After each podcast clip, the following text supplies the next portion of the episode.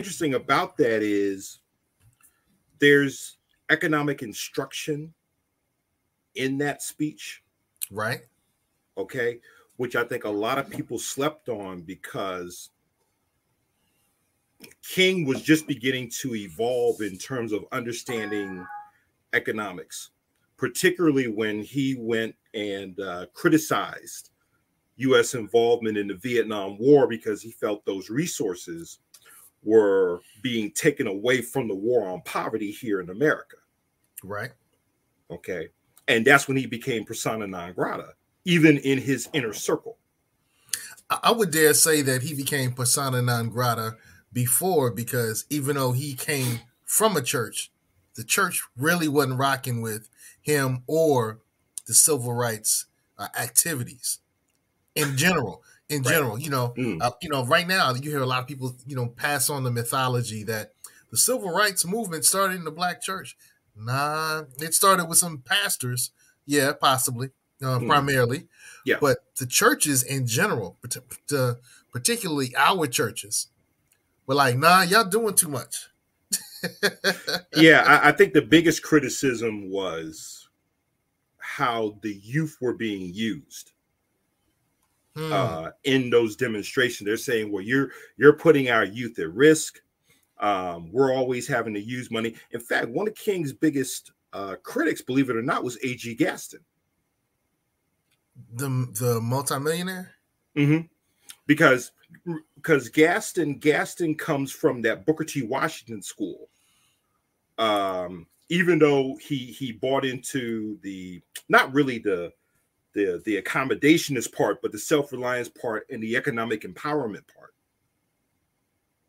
Okay, and he felt like, um, and I don't know if it was Gaston or someone else. So when the Montgomery bus boycott crippled uh, the Montgomery bus company, I want to say it was Gaston or somebody else who came into King's study and says, now we can take over the bus company. But King wasn't there yet in terms of economic empowerment. Wow. Yeah, well, I tell you what, Zumbi, man, this is our annual Dr. King. What's good, fam? As real as they come. We have some other family in the room. Halito. What's up, John son? Halito, brother. Uh Opasa, okay. All right. In order to dream, one must first be sleep, Passer. mm. Okay. Okay. Peace be well. Peace to the family. What's good, fam? Uh oh. Uh oh. The civil rights movement technically started in 1866. And by the time Malcolm Martin and our parents' them time was like the sixth iteration. Thank you, Todd. All mm. Mm. And uh, peace and love. Peace and love, Music Land HQ. You know what it's time to do. It's time to get on code. And this one is our annual conversation about the Honorable Dr. Martin Luther King Jr. We do this every year because people got it faded. You know, they talk a whole lot of crazy stuff about Dr. King. They've watered down Dr. King, and it's up to us to keep the uh, the true revolutionary alive in us. You know what I'm saying? So, as we say, you know, it's time to get on code get on code, become the code, teach the code. Our code is empowerment. So let's get on code. All right. Welcome to Get On Code, the Fly Guy Show, which is a series of melanated conversations focused on empowerment, health, wealth, and knowledge of self. People think in binary choices because they are conditioned to. And on the wall was a picture of a wolf and a lion. I think the wolf was the Democratic Party, the lion was the Republicans. But the drug trade and all these illegal stuff that uh, people do, that's still economics. It's just that they couldn't do it in the traditional system. We're talking about melanated wealth. So we can build wealth, but we just, for some reason, don't seem to be able to transfer it. You had a great experience. Fine. That means nothing. What were you told as a child about education? You had to be how many times better? Every impression without an expression becomes depression. All right. Dr. King's dreams and nightmares. And you know what, Zumbi? I, I I can't. I, I had to keep it a buck. I had to go hip hop with this, man. Mm. Are you familiar with Meek Mill's um, magnum opus entitled "Dreams and Nightmares"? No. All right. Ain't this what y'all been waiting for? Y'all ready? I used to pray for times like this, to rhymes like this. So I had to grind like this, that to shine like this. We got to grind, y'all. It's grind time, y'all. We got to put in the work, right? In a matter of time, I spent on some locked up. Hey, look, our people were held back. You know, whatever term you want to go with, we dealt with some uh, hesitation, some domination. We dealt with some evil that had, you know, that really locked us up. It was like we were in the back of a paddy wagon. You know, we were kind of locked up. Our, our wrists were cuffed. But now, now it's time to marry the game. And what's the game? The game is improvement. What's the game? The game is empowerment. If you want it, you got to see it with a clear eyed view. And that's what we're doing tonight. We're making sure that you get that fresh water, that clear water. You know what I'm saying? Like the uh, the prophet Elijah Muhammad said, that clear water. Cause look, we got a shorty, and they trying to bless you. What's the shorty? Empowerment. That's the shorty. The shorty is empowerment. And so today, we're going to deal with empowerment as it relates to Dr. King. So you weren't familiar with that magnum opus, uh, Dreams and Nightmares? No, not at not at all. That part, that part, okay. yes, it was. uh it, I mean, it's it's a banger. It's a banger in the clubs, by the way. A banger in oh. the clubs, by the way. So, in dealing with Dr. King, you know, one of the things that I find interesting is we really water down the brother. Mm-hmm. We really water Dr. King down. And one of the things that you were just talking about is the truth of the matter that we all kind of grow in empowerment. Right. So in the in the height of the civil rights movement, Dr. King wasn't as focused on empowerment in the beginning as he was towards the end. Mm. Is that what I'm getting from you, brother? Yeah, and this may sound weird to people, but if you look at King's evolution, uh, there's a similar parallel to Malcolm's evolution. And here's what I mean by this. When King was brought into the movement, he was only 26 years old and he was reluctant to really be in this movement. He was more of a theological, spiritual leader where he was challenging America's moral compass. Now, as he evolved, he began to deal more with how does this thing work? You know, how does this thing work politically? How does this thing work economically? How do things connect with one another? Okay.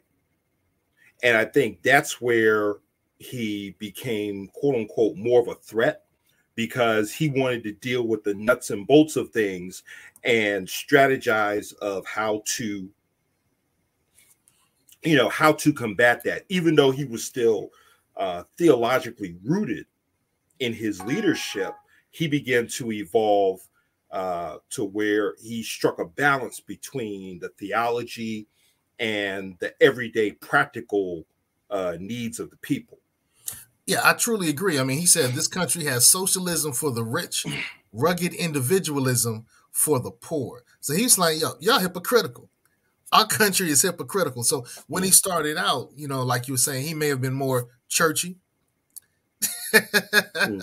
well, you know? I, I wouldn't even say churchy. That's why I said he's he was more of a spiritual and and and, and here's another thing that I think we need to have a reassessment of King about. Okay how many Christian preachers would have stood with Muhammad Ali and supported him in his opposition to the Vietnam War as a conscientious objector? Okay. How many Christian preachers would have endorsed and nominated a Vietnamese Buddhist monk named Thich Nhat Hanh Mm-hmm. for the Nobel Peace Prize. So these are certain things about King that are kind of glossed over or are left out of the uh, assessment of his legacy. Well, I, I particularly love this quote because, as you stated earlier, he thought outside the box. He did things outside of the the churchy box. Mhm. You know, now I do think in the beginning he was a little churchy, uh, and there's nothing wrong with being churchy. You know, I'm a I'm a pastor's kid. I'm a PK, right? I'm Okay. a preacher's kid. Um, but when he started talking, like you were saying earlier, that he started saying some revolutionary stuff like, "Hey, you have two forms of governance: socialism for the rich. So we're gonna take care of the rich people." We're going to give the rich people every all the tax breaks. We're going to make sure that everything on their political agenda is taken care of. We're going to look out for the rich. But then we're going to tell the poor folk, "Hey, pull yourself up by your own bootstraps." You know, it's your fault that you poor. Mm. that you have to do something and that's that's there's a truth to that. But in other words, there was welfare for the rich and there was a middle finger for the poor. Yeah. And if you look at how this country is designed, it's it's exactly that. You know, welfare for the rich. It may go under other names, but we just call a spade a spade. Absolutely. Absolutely. Now, one of the things that I'm I'm going to do, and we're to get a, a hit on YouTube for this. YouTube might take us down, but Mm. one of the things I find interesting when we talk about dreams and nightmares, Dr. King, that Dr. Mm. King lied to us. That's the question. I- Is did he lie to us? Did his strategies get us where we needed to go? You know, did he did did he give us a false sense of security? He said he did. You know, a lot of times people will tout the I have a dream speech, and that was what 1963. But in 1967, he was like, ah, I got it all wrong. I Mm. take it back.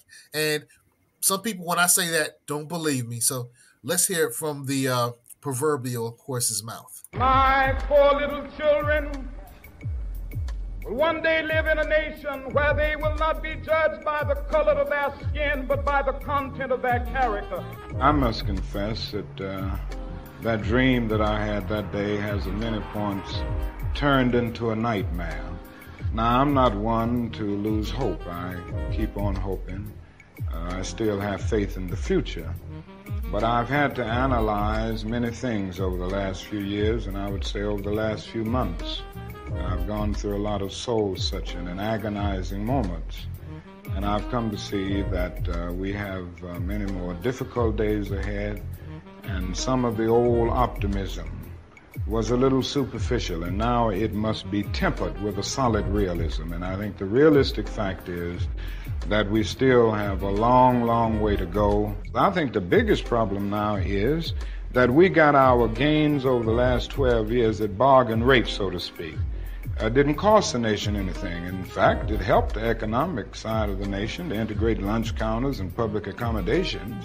It didn't cost the nation anything uh, to get uh, the right to vote established.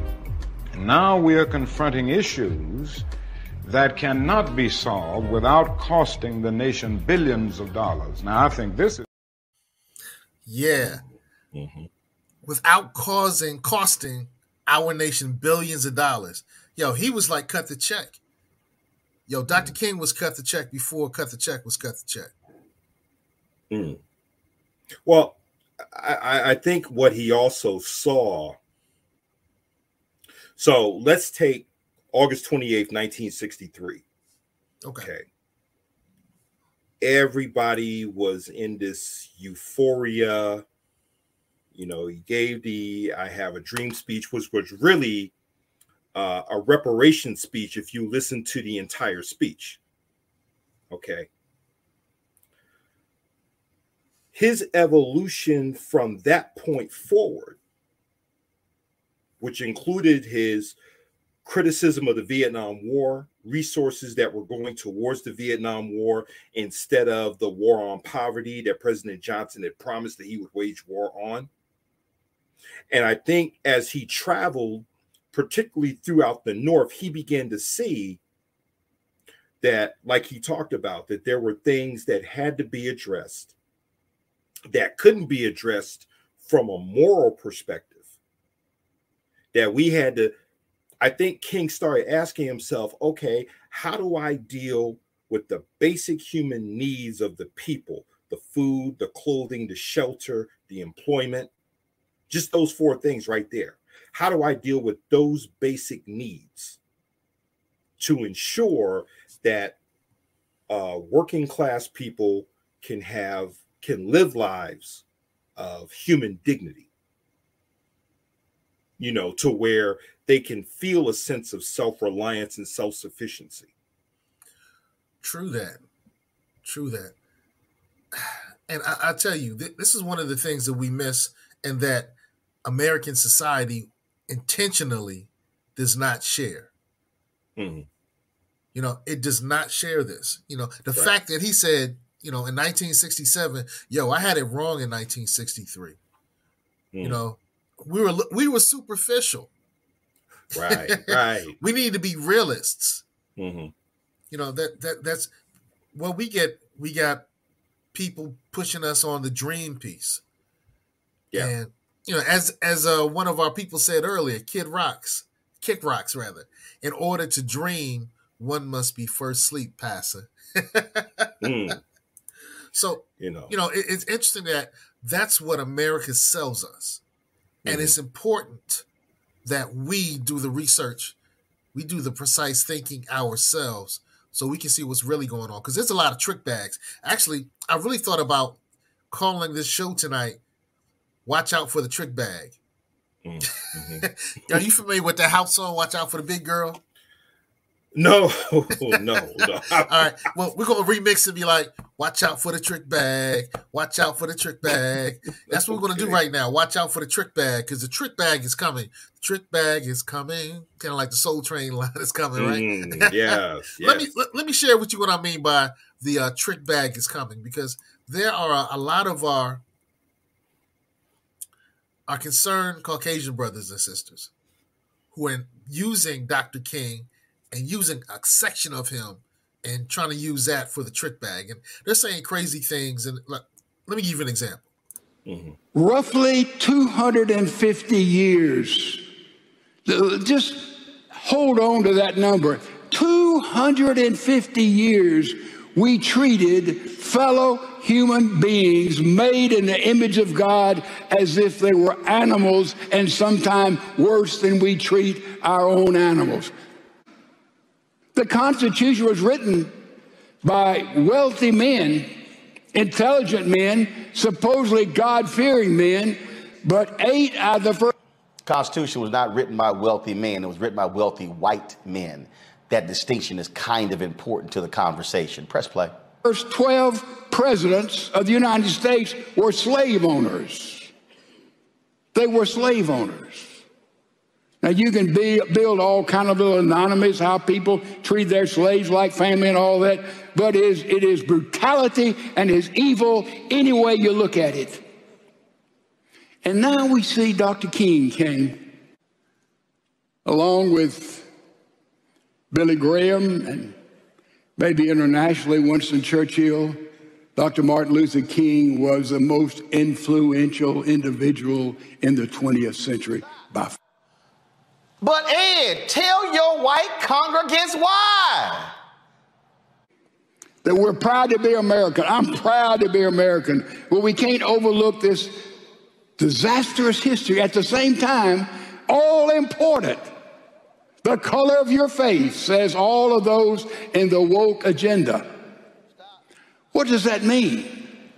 That, that if you were born black or some other color, that defines who you are. And you are, listen to me carefully, automatically a racist by being white.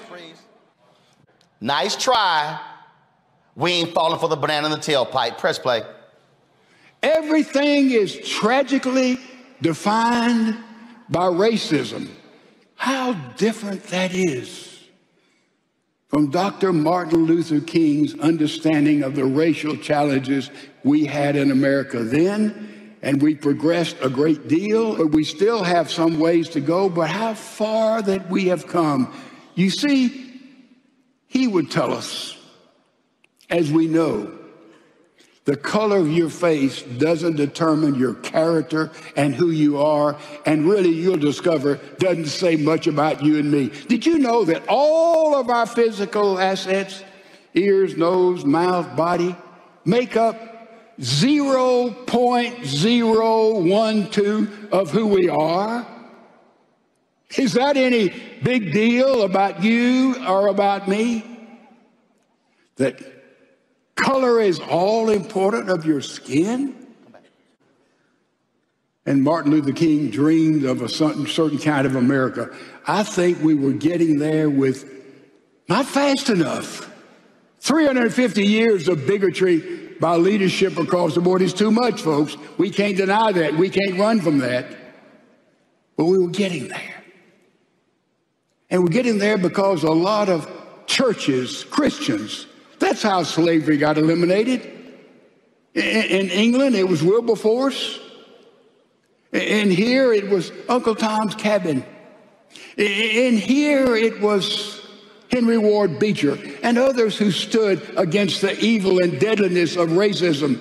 Oh, yes, it was through the church when people awaken to see that in the Bible we are one in Jesus Christ, period, Selah, when they begin to preach that and see that, that's where racism was eliminated and still being healed. Racism was eliminated well, and still let's, being healed. See, I'm telling you, it's the trick bag. The trick bag is coming. Let's let's keep it a buck here. Okay. Before Malcolm emerged, King was considered a militant, communistic so and so. Okay. Once Malcolm and the Nation of Islam showed up on the scene, now white folks had a choice. Okay. Do I deal with somebody who will slap me back like Sidney Poitier? Or do I deal with someone who will let me put my foot in their ass without any concern of retaliation or retribution? Okay. So there's certain things we have to keep in context. The only reason why white folks gravitated towards King because we didn't want to deal with Malcolm. Okay. And then if we fast forward when King realized the mistakes he made, that's when he opened the door for a young Trinidadian, then known as Stokely Carmichael, now Kwame Ture. Because King, even though he may not have agreed with the premise of Black Power, he knew that civil disobedience had already run its course and a new generation was going to come with a different with a different process Right. And that's when you started hearing him say things like, you know, society has done something special against us for hundreds of years and now must do mm. something special for us. You know, that's when we start talking about reparations. That's, in, I'm mm. sorry, let, let me clarify. That's when King started talking about acts that can repair the situation. Mm. Because, you know, back in the 1800s was the first movement for reparations. So King didn't start that. I'm not I'm not initiating mm. or saying that. But that's right. when he started talking about there have to be some reparative actions for what happened to our people. Mm-hmm. Right. And I think King and and that's why I was saying with with King, King understood that the new generation wasn't going to stand for what they had to deal with. Uh, you know, the whole thing with Bull Connor and everything else. When when he thought that the goal, the real goal was desegregation. It wasn't integration. Integration came when, you know, all these white liberals started pumping money in, and they basically got in front of what became the March on Washington and you basically diluted the real message, which was reparations. Okay. Right. Hey, the same thing just happened with. I'm not a fan of BLM. I'm not mm. pushing mm. BLM, mm. but the same thing happened with the movement for Black Lives and the marches that happened in 2020, 2019, 2018, 2021. Mm. You know, with those uprisings and movements, we had people getting in front of the activities, right. pushing their own agendas. Mm-hmm. And once again, I'm not promoting or supporting BLM, but you saw that same thing happen where people got in front and pushed their own mm-hmm. agendas, and it changed. The, so now it, it just changed the whole tenor of what was happening. And many of those people and many of those groups, mm. as soon as they got what they wanted, disappeared. And and there's a parallel between uh, what happened, you know, 1963 March on Washington, and what we saw happen in Ferguson uh, with the assassination of Michael Brown. Both started at a grassroots level. It was the grassroots who were looking to initiate change from the ground up. And like you said, when other groups came in and basically hijacked the movement, and, and you'll hear uh, young brother Darren Seals uh, talk about what had happened with the hijacking of that movement, where it went from being about what I would call domestic terrorism or what's commonly called police brutality to something else. And then you look at all of what I call the blood money that was really made off the off the blood of Michael Brown, and then subsequently others who were who were uh, murdered at the hands of law enforcement.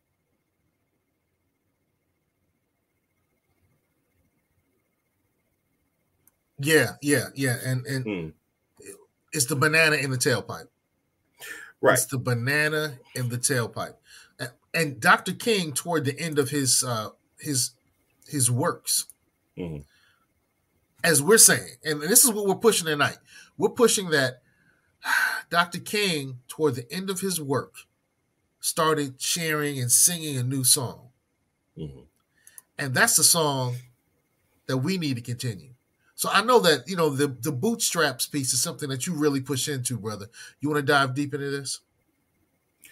Let's see. It's, it's all right to tell a man to lift himself by his own bootstraps, mm-hmm. but it is a cruel jest to say a bootless man that he ought to lift himself by his own bootstraps. Right. And here's another thing uh, that King did. King heightened the contradictions because I think what what King pointed out post March on Washington was the hypocrisy because he understood that things were systemic. Um, there's a clip where King is in a church where he breaks down about how farmers were given subsidies and other forms of funding to either not farm or to help them get started on different types of farming. You see, so when he talked about the whole thing about bootstrapping, and that goes back to the quote that you had earlier about socialism for the rich. Okay, so how do you tell a man who's barefoot to pull himself up by his bootstraps, but yet you bring all of these resources to other people to where they were able to get such a head start and then we basically start with less than nothing. And in many cases, we we were, you know, we still are rebuilding from these these these acts, these acts of domestic terrorism that were sanctioned and supported by the United States government. Right. Right. Right. Right. Right. So we we've been fighting back and rebounding from these acts of terrorism, as well as redlining and other acts that stripped us of land, that stripped us of wealth, that stripped mm-hmm. us of legacy. Right. You know, um, and so that's why we got to have this conversation tonight, and we need to spread this word that hey, it's not just a dream. The dream was just like a snap in time. Mm. 1963, he shared his dream. 1967, he said, I got it all wrong. Mm. Here's the new mission. Here's the new mission. Hey, um, Todd Make says, I have a question. Can anyone pinpoint when the domestic push for reparations by folks like Callie House, Queen Mother Moore, MLK shift from ADOS centric to all Afrocentric? I think he's um asking when did well his his question is quite clear. So you're the historian, you're the researcher. You know, when did groups like N'COBRA start really pushing their agenda that you know reparations should be for all of us rather than mm. the descendants of those who are enslaved. Now, what I have on the screen right now is from 1897. Okay. This is the National Ex-Slave Mutual Relief Bounty and Pension Association of the United mm. States of America. Okay. So, in 1897, a group of ex-slaves organized by L.H. Dickerson in 1897 in Nashville, Tennessee, started mm. this organization, and this is one of the first reparation movements. Mm, okay. And they had their own pen, they had their own stuff. I mean, this this is nothing new, nothing right. new, nothing new. We're not saying you're nothing new, but in, in your studies, good brother, because I can't really tell you when that N'COBRA ideology of that everybody gets it everybody who looks like us, who might be mm. connected to us, can get benefit. I'm not sure when that started, and that's kind of off topic for Martin Luther King. But mm. you know, sister brother asked a question. You know, yeah, from from my um, at least from my research, I would have to start it with Queen Mother Moore, okay, because when when she was pushing the whole reparations movement, that was ter- that was during the time of uh, the Honorable Marcus Garvey when he began launching the UNIA when he came to the States. Okay. And I think when you look at groups like N'COBRA, I think what they did was they built on the legacy of uh, Queen Mother Moore and expanded. Okay. So I would have to start, for me, I would have to start with what Queen Mother Moore laid down first and then and then you know you know move forward. Um, I can't say exactly when N'COBRA started. Um, I'm not too familiar with its uh, history. You know, you hear the name, but I would, for me, I would have to start with Queen Mother Moore uh, when she was doing it uh, during the Garvey movement. Okay, that's interesting. Mm-hmm. That's interesting. Now I tell you what, um, the brother Todd says that it was in the same clip from the church we played earlier. Uh, Head Rights Grant. I, am gonna have to look that up because I just saw the name Callie. Okay. Callie House. So Callie let me House, look that okay. up. All right. I, I, wasn't familiar with that. So hmm. T A L L I E H O U S E. Oh,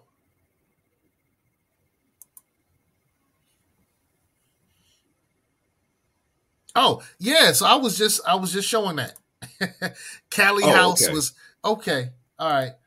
That's right. One of the things about the uh, National Ex-Slave Mutual Relief Bounty and Pension Association um, mm. was even though our uh, H.L. Dickerson started it, it was okay. this queen who really pushed heavily for it.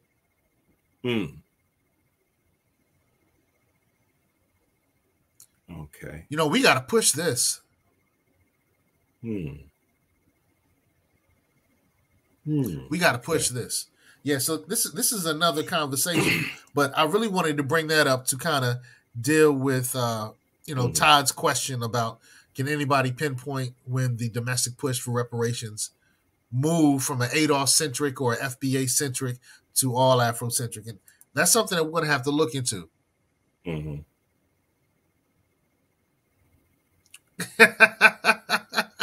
All right, so what? Don Teasy, are we going to address the incident in '64 when MLK was? Yeah, um, no. I would say no. I would say no. I, hey, look, MLK was a dude. okay, he, that's you know that, that's that new might, to me. That's new to you. Yeah, that's that's new to me. I, you know, I'm like, Look, I, have heard some things of that nature, but to be honest, the way I looked at it, you know, I had a hard time. I had a hard time with it. That doesn't come out right when I finish the sentence. I was gonna say I had a hard time walking away from going with you know some of my bros to the strip club. So, mm. you know, it, it, you know the bachelor parties. I had a hard time walking away from those situations. So, uh, I don't know if that's true or not.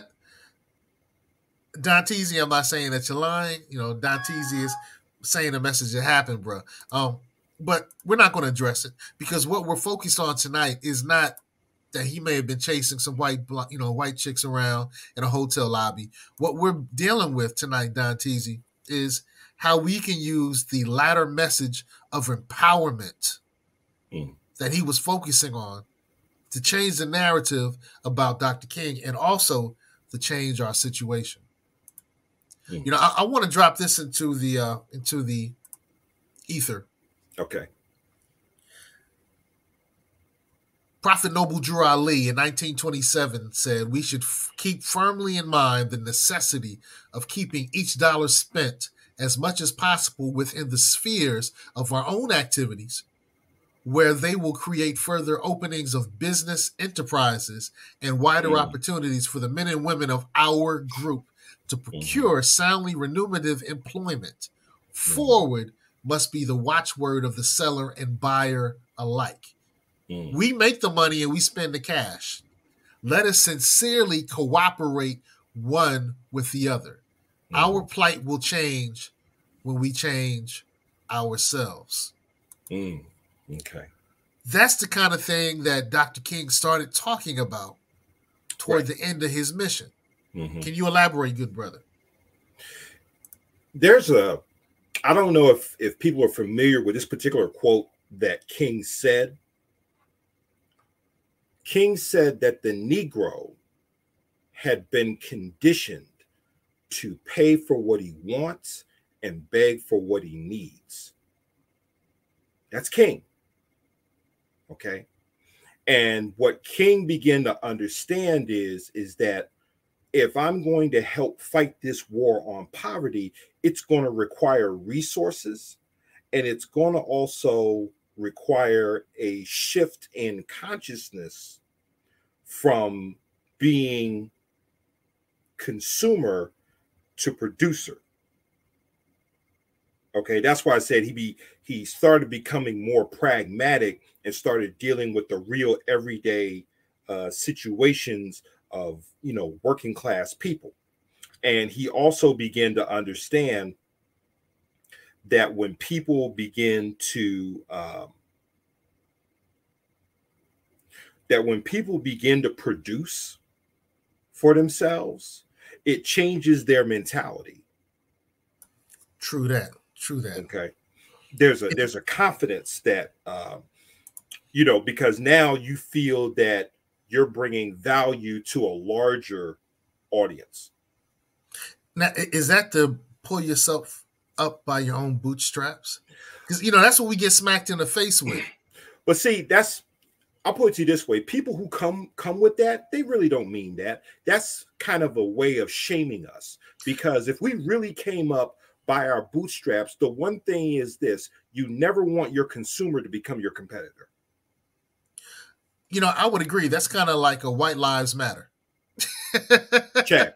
It, it, it's check. yeah, check. You know, it's it's just one of the things that it's like, shut up. It's now as real as they come says our dollar doesn't stay in the community more than six hours. You know what? Mm. You know what? I got to do it. I got to do it. Check it out. Within the so-called black community, money circulates. In other words, stays in the community one day. In our, our Latino community, it stays in one week, seven days. All right. And in the Asian community, 30 days. And, you know, Jewish community, a little more than that. And then the general white community stays in there for unmeasurable amount of time. So the HR Green Book is our all right. So I, I, wanted to highlight, you know, one of the activities that one of my groups is doing. We're putting together a online app and directory of our businesses, organizations, and professionals so that our money can circulate a little longer and a little stronger. That's that's our focus right. to make sure our money circulates a little longer and a little stronger. So, mm. you know, yeah. Don Teasy, yo, Don Teasy came back. Uh, I feel like the people in the audience in that church weren't listening to his understanding, his understanding, and his message. So, do you think that some of the things that King said just went over folks' head? Well, the th- the thing that I've come to learn is this: sometimes you just have to plant the seed and keep moving. Okay. Okay, because you plant the seed and it it may take some time for it to germinate. Okay, so like if I were to take five watermelon seeds and I put them all in the same ground, give them the same water, give them the same sunshine, etc., each seed will grow at its own pace. Okay, so what King may have, you know, planted in the minds of the people, it may not manifest for you know, who knows, maybe months, maybe years. I would say that some of those things are manifesting, and you know, everyone's using the word manifest now, manifesting, yeah, mm-hmm. yeah. But those things are coming to fruition, or they're blooming in this time. You know, mm-hmm. what's interesting? He says, Dr. King said, whenever the issue of compensatory treatment for us is raised, some of our friends, our friends, recoil in horror. We should be granted equality, they agree, but we should ask for nothing more. And that's the interesting thing because, you know, now with this talk of reparations for the descendants of those who were enslaved, went through Jim Crow and some of the other horrors, mm-hmm. we have a lot of folks like, yeah, yeah, but as long as we stop, you know, mistreating you, that should be enough. Mm-hmm. You know, we had Barack Obama saying education is reparations. No. See, what people are really afraid of is for African people. You know, Dr. John Henrik Clarke had a line. It's funny, but it's no joke. He says, African people owe the world nothing but an ass kicking. okay. And my whole thing is you know, I think divine retribution is what really scares people. Hmm. That one day African people are basically going to go on a world ass kicking tour and take no prisoners in the process. So it's kind of like you know it's coming. The question is when and how do I make sure that I'm not that generation who has to face it? Gotcha. Okay. What you know what, um, Todd, and I appreciate what you're doing tonight, Todd. Salute to Todd. Brings in the circulating dollar theory has been highly scrutinized and debunked by Dr. Jared Ball when it comes to spending power, buying power. Now, that's the great thing. Um, when we talk about the circulation of a dollar, let me go back to what you know the uh, prophet Noble Drew Ali stated. Right, mm. he stated that when we keep the money within the sphere of our own activities, where they will create further openings of business enterprises and wider opportunities for the men and women of our group mm-hmm. to procure soundly remunerative employment. The spending, the, the the circulating of our dollars longer and stronger, we're not really really focused on the spending power, Todd. That's okay. that's not what we're really kind of focus on. You know, yeah, we're focusing what- on the more sinister portion of Obama talking that message. No, he's not ADOS. Uh, he's not FBA. But it, it, wasn't spending power. There is no power in spending. No, and, and and and see, this is what really chaps my ass when I hear folks want to criticize, but they've never studied any form of economic theory. Okay. Real wealth and real power comes through production, not consumption. Okay. You know, and you have to excuse me. I was just listening to some of Dr. Amos Wilson before we came on tonight. Okay. So everything is about production.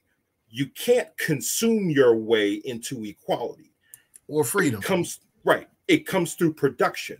So this whole thing about quote unquote purchasing power, how do you aggregate that to where it becomes real power? Like in my book, okay, I'm self-promoting.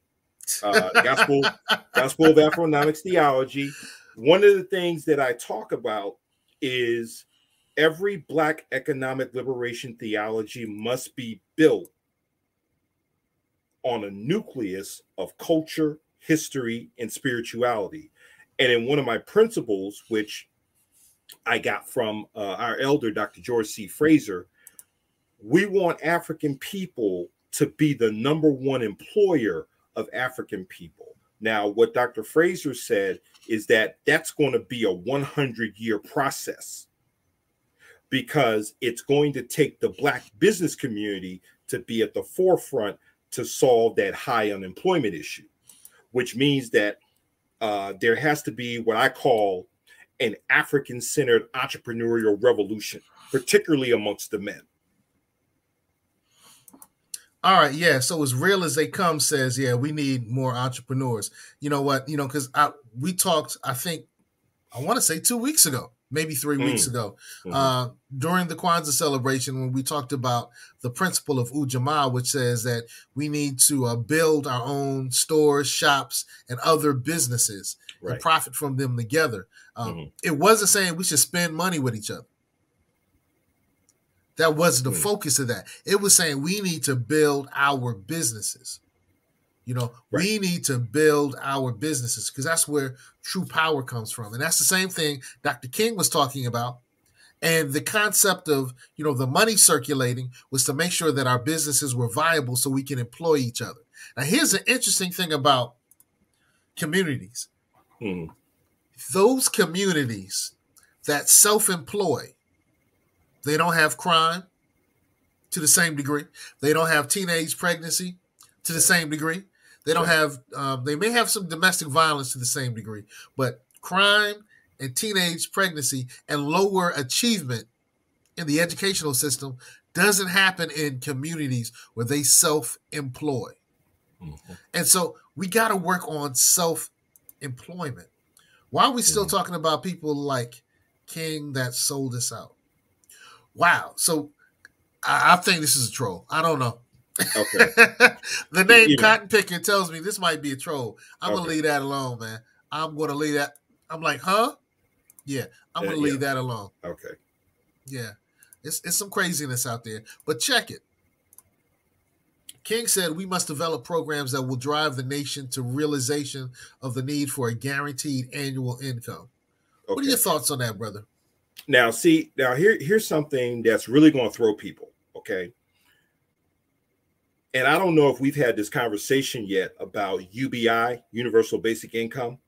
Uh, in some of the research that I've done, they've said that King was actually an advocate of UBI or what he calls guaranteed annual income. Now, guess who else was an advocate for UBI along with King that you would never expect? Your former president, Richard Nixon. Not surprised at all. Okay. And so and I don't I don't know exactly, you know, when King started advocating for uh, a UBI or a guaranteed annual income.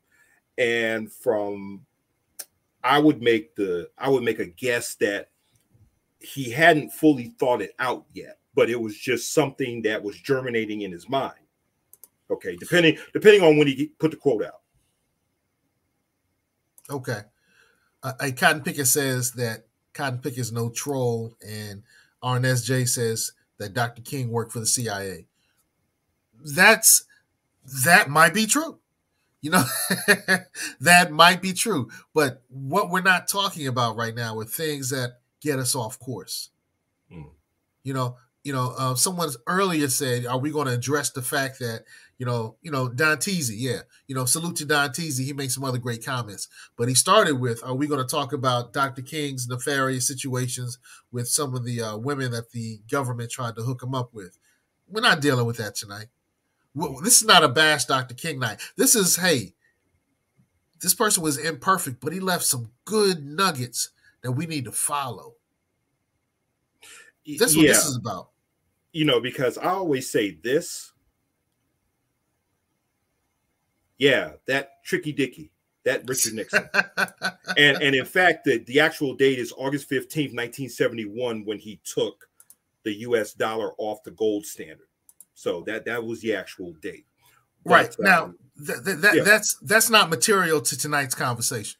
right but but when we when we start looking at you know like like what you were talking about with king i always say when we look at uh folks in history and this is what dr wilson was saying you have to treat everybody like a chinese buffet take the best leave the rest Right. Okay. Hey, we got to leave that inward stuff alone. So look, stay on course.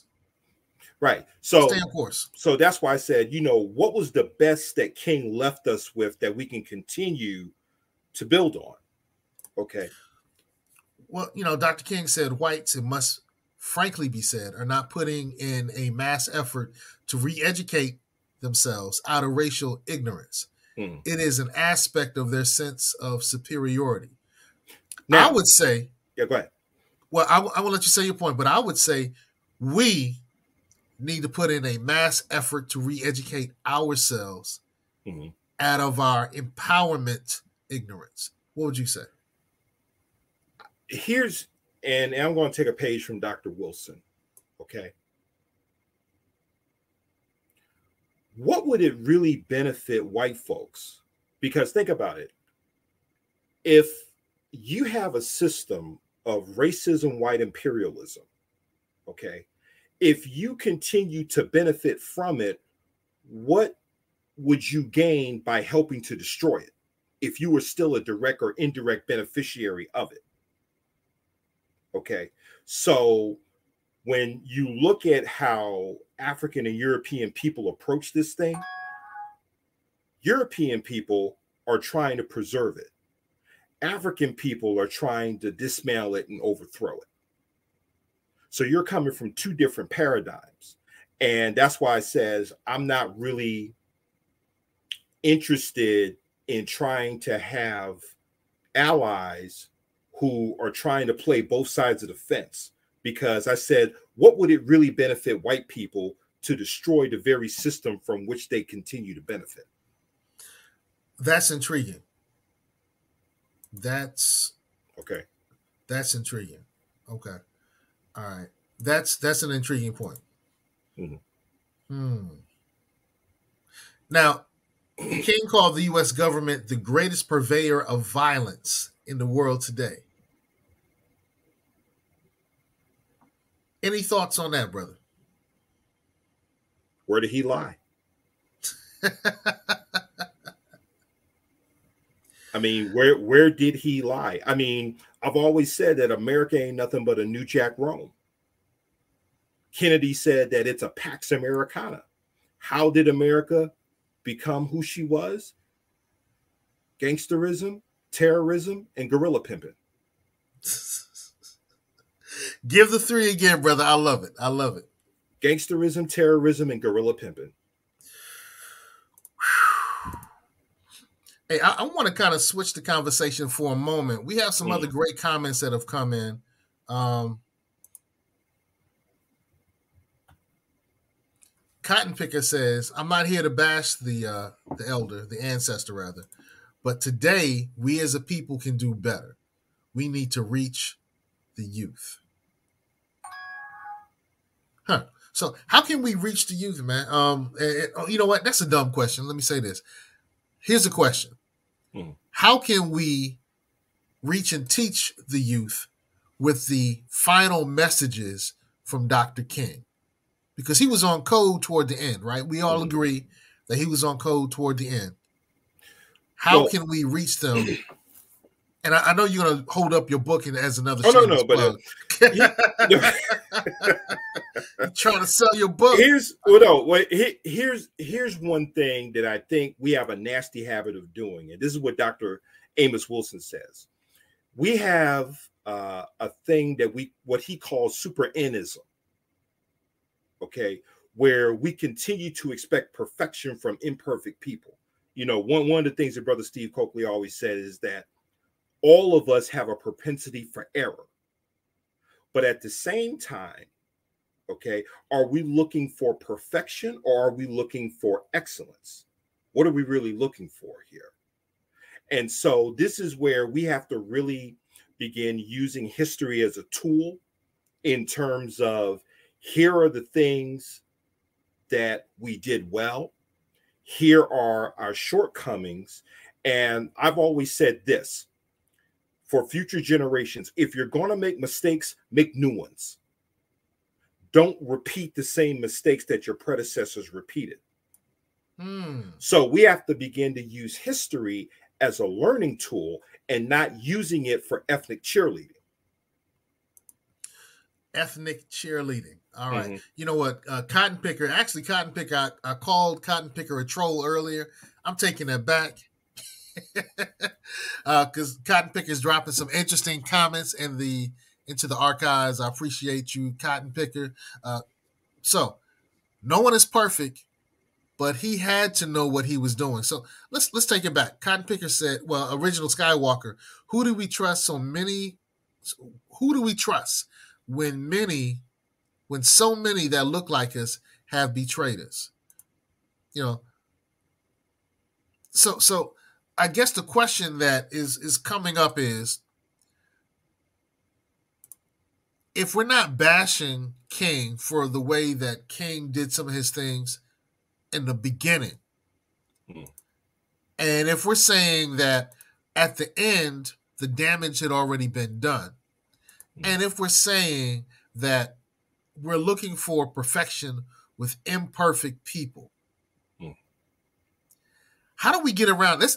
These are some really new concepts because Well- before I would I would dare say when I Mm. came up, we didn't disrespect or even question elders.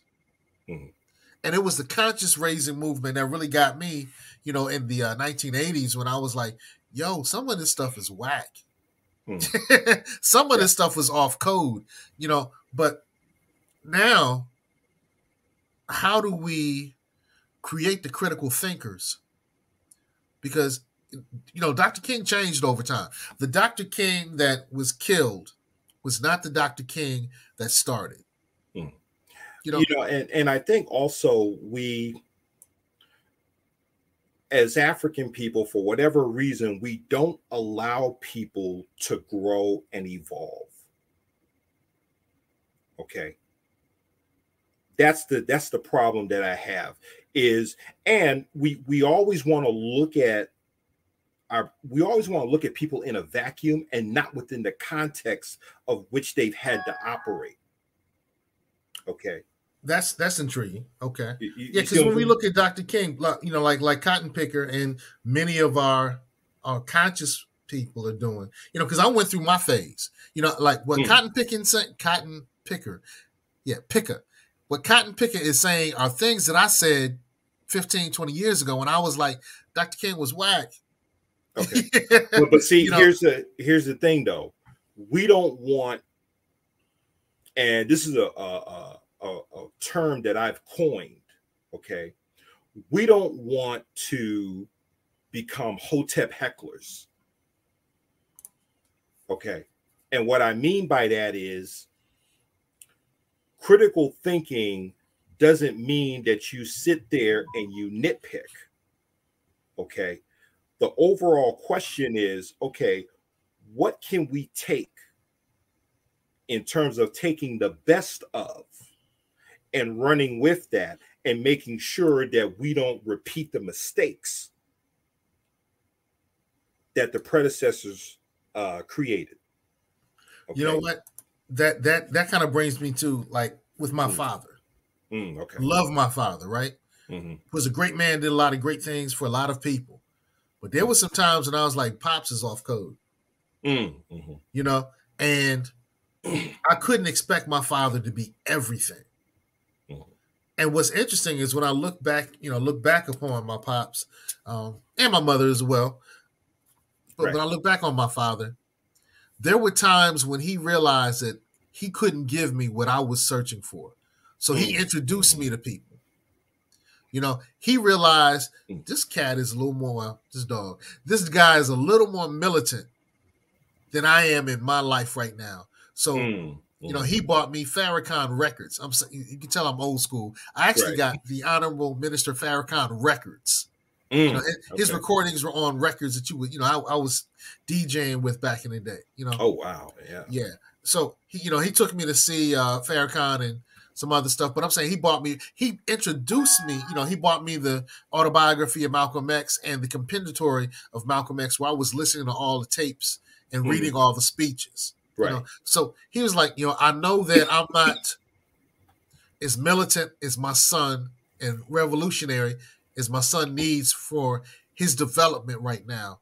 Mhm. So I got to take him to somebody else. I'm not a good chess player, so I had to take my son to a chess master. Mhm. I can fight, but there's some people who can fight better. So I put my son in boxing and in martial arts so he could be better than I could, so he could protect me as I'm getting older. Right. So we're expecting, I can't expect my father to be everything. There was a time in my life when I did. Mm, And I scolded him and I was calling him, you know, different things because he wasn't everything. mm. And now I realize he couldn't be everything. And I think in many cases, that's what we've done with some of our so called leaders. Right. But see, your father, and this is where we have to give your father credit. He understood his shortcomings enough to where he says, okay, I'm short here, but let me find an expert here. So he was humble enough to know what his limitations were and to be able to seek, uh, I guess you will call them uh, what I call GMTs or grandmaster teachers. Okay, that that he pointed you to in other areas uh, of life. Okay, and I think those elders who are transparent with their shortcomings, I think we can appreciate them more than those who try to present this facade of perfectionism, and then when they fall off that pedestal, many of us don't really know how to act. I mean, even Malcolm says, and I forgot who he told this to, but he says, Look, if I am not in accordance with this book, meaning the Quran, you pull my coattail. Okay. How many leaders do you know that would openly make that declaration to his followers?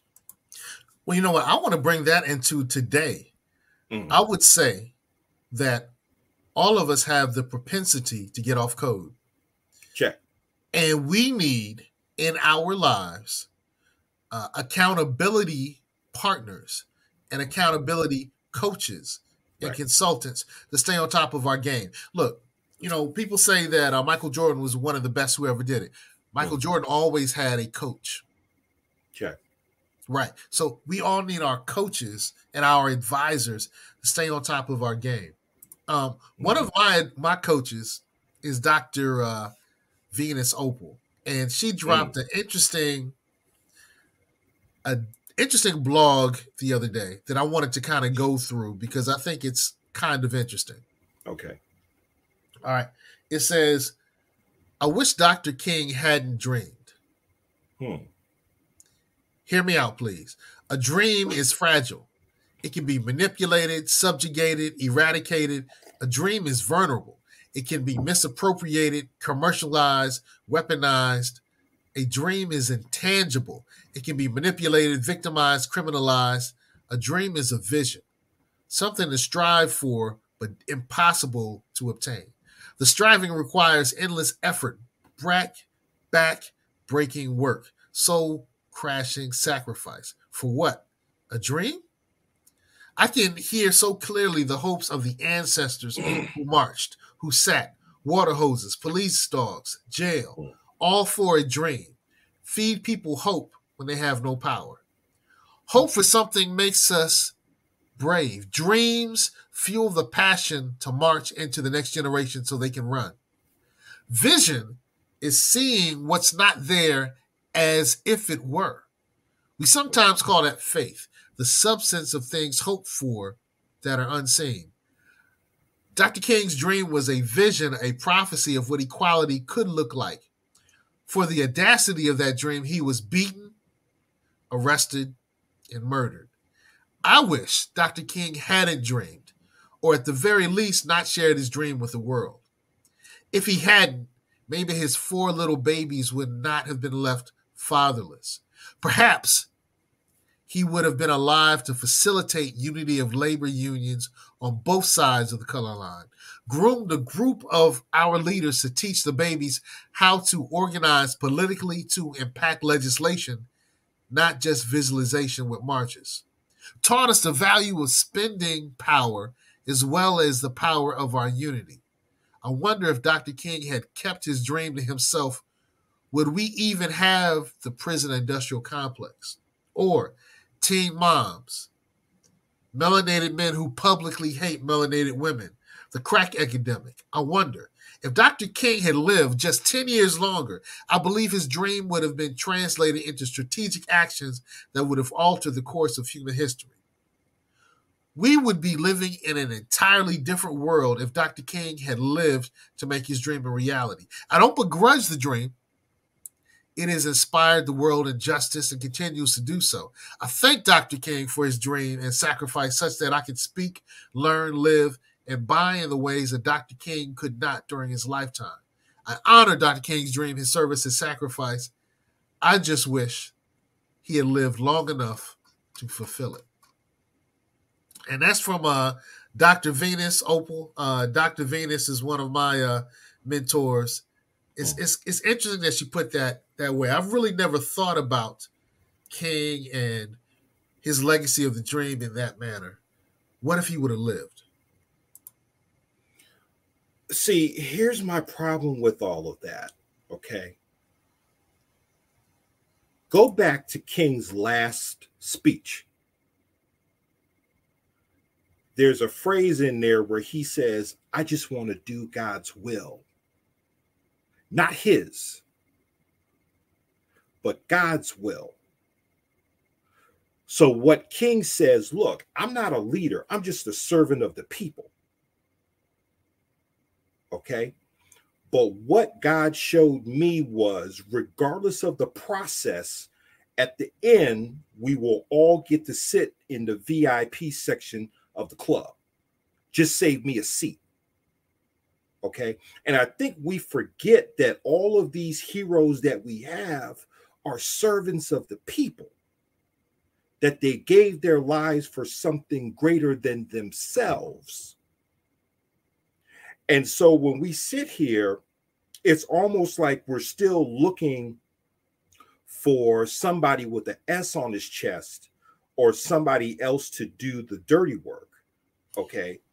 And interesting, interesting. And, and so for me, it's like, okay, Malcolm's been gone for nearly 60 years. But there's a blueprint that he left us that we need to carry forward. Right. Okay. Right. Okay. King was beginning, even in that last speech, there was somewhat of a blueprint in there. Our job is not to ask for another king or ask for another Malcolm because do we even deserve another Martin or a Malcolm when we didn't even protect the ones that was given to us by the university ancestors in the first place? Okay. So let's stop begging the universe for messiahs and do messiah work. If that makes, you know, any sense here. That makes a lot of sense. You know, you know, Cotton Picker says it's crazy. The government kills them, then we then makes us celebrate them. Are we even thinking for ourselves? You know, and not just are we thinking for ourselves, are we doing for self? Mm. You know, that's what that was the the legacy and the lessons was do for self. And and here's another thing. I always ask the question which is greater, the icon or the ideology? icons come and go, but the ideology is what remains. And it's the ideology that we have to embrace, not hoping for another icon, but taking the ideology and building on the ideology that's what we need to do. If we want to really honor Dr. King during this time, then what was his ideology? And how do we take the best of his ideology and apply it to modern times? Just like anyone else. So, and, and especially at this stage of my life, I'm not I'm not in the business of being a hotep heckler. I'm really in the business of what did he leave? What was the best of what he left? And how do we make it applicable to what we're doing today? True that. Okay. That's that's really what it should be about. Is well, you know, yeah. I, I, I want to kind of bring this to an end. We, you know, okay. going an hour and 10 minutes. Oh, um, oh, wow. okay. Yeah, it, it, time flies when you know when Zumbi's talking. hey, I'm leaving some quotes by uh, Dr. King up, you know, one of his speeches mm. on the screen. But what I really want to do is go over your solutions, brother. You know, mm. um, so be a twenty dollar revolutionary. What's that about? Being a twenty dollar revolutionary says every week make a $20 purchase from a black owned uh, business establishment, be it brick and mortar or e commerce. And what that does is now we get people into the habit of supporting our own establishments. Okay. Got you. Um, got you. Yeah. And what's the science of beef? Uh, beef. Beef stands for business, economics, entrepreneurship, and finance. The Honorable Elijah Muhammad said that there were three sciences uh, people needed to master in order to have any sense of civilization. This is the first science that he mentions is what I call the science of beef. Okay, be a cop. Uh, particularly for those who create uh, content or create information, be a creator, be a owner, and then being a protector of all of your intellectual property that you develop. Be a cultural tither. Being a cultural tither means this a dime out of every dollar should go to a race first or African centered uh, institution that looks out for the well being of the African world community. And whether you think it's a Nation of Islam, uh, UNIA, Moorish Science Temple, give a dime of every dollar to an African centered or race first organization. I say that. I say that. And, you know, I also want to, uh, you know, I, I really kind of get down with some of the political movements. One of the movements I'm saying now is we should demand something for our political resources, our mm-hmm. votes. Mm-hmm. You know, uh, the uh, noble, the prophet Noble Drew Ali told us we have to stay involved in the affairs of men. We have to be involved in the affairs of men. I also mm-hmm. want to reiterate that you know we got to stay on code when it comes down to the way that we use our resources. Mm-hmm. Our plight will change when we change ourselves. Uh, today we've been talking about Dr. King. Today we've been talking about Dr. King. Mm-hmm. But in talking about Dr. King, we've been talking about our empowerment. Right. All I want to do is continue to empower the community through group economics. This is the fight of our time. The fight of my parents and my grandparents were, you know, sitting at the diner, making sure that the laws aren't blatantly against you in a very explicit way the fight of our generation is economic empowerment. This is something that Malcolm X was strong on, especially near the end. This is something that Martin Luther King spoke about a lot, especially near the end of his life. Uh, economic empowerment is our civil rights issue. What we that's our issue. Mm. That's our issue. So let's wrap it up. I want to say peace to the family. I want to say uh, drink your water. I want to say stay on code. Uh, show your book, good brother. Oh, yes. Uh, Gospel of Afronomics Theology. Uh, you can pick it up at any melanated bookstore or uh, Amazon. I'm working on the expanded edition of this, which uh, hopefully will be out, if not this year, but early next year, 2024. I say that. I want to let people know that um, one of the things that I do is I help people who are real estate investors. So Mm. here's an example of one of the properties that I helped an investor flip. And, you know, Mm. we can help you get the money to purchase the property. We can help you get the money to rehab the property. And then you can purchase property and flip it. So if you're interested in doing that, hit me up. Would love to work with you. Would love to work with you. So uh, let me take to our last comment. MLK said we're going to get our check, and that scared the government. Yep. Mm. Hit the like button. Hit the like button and share this link. All right, y'all. Be at peace.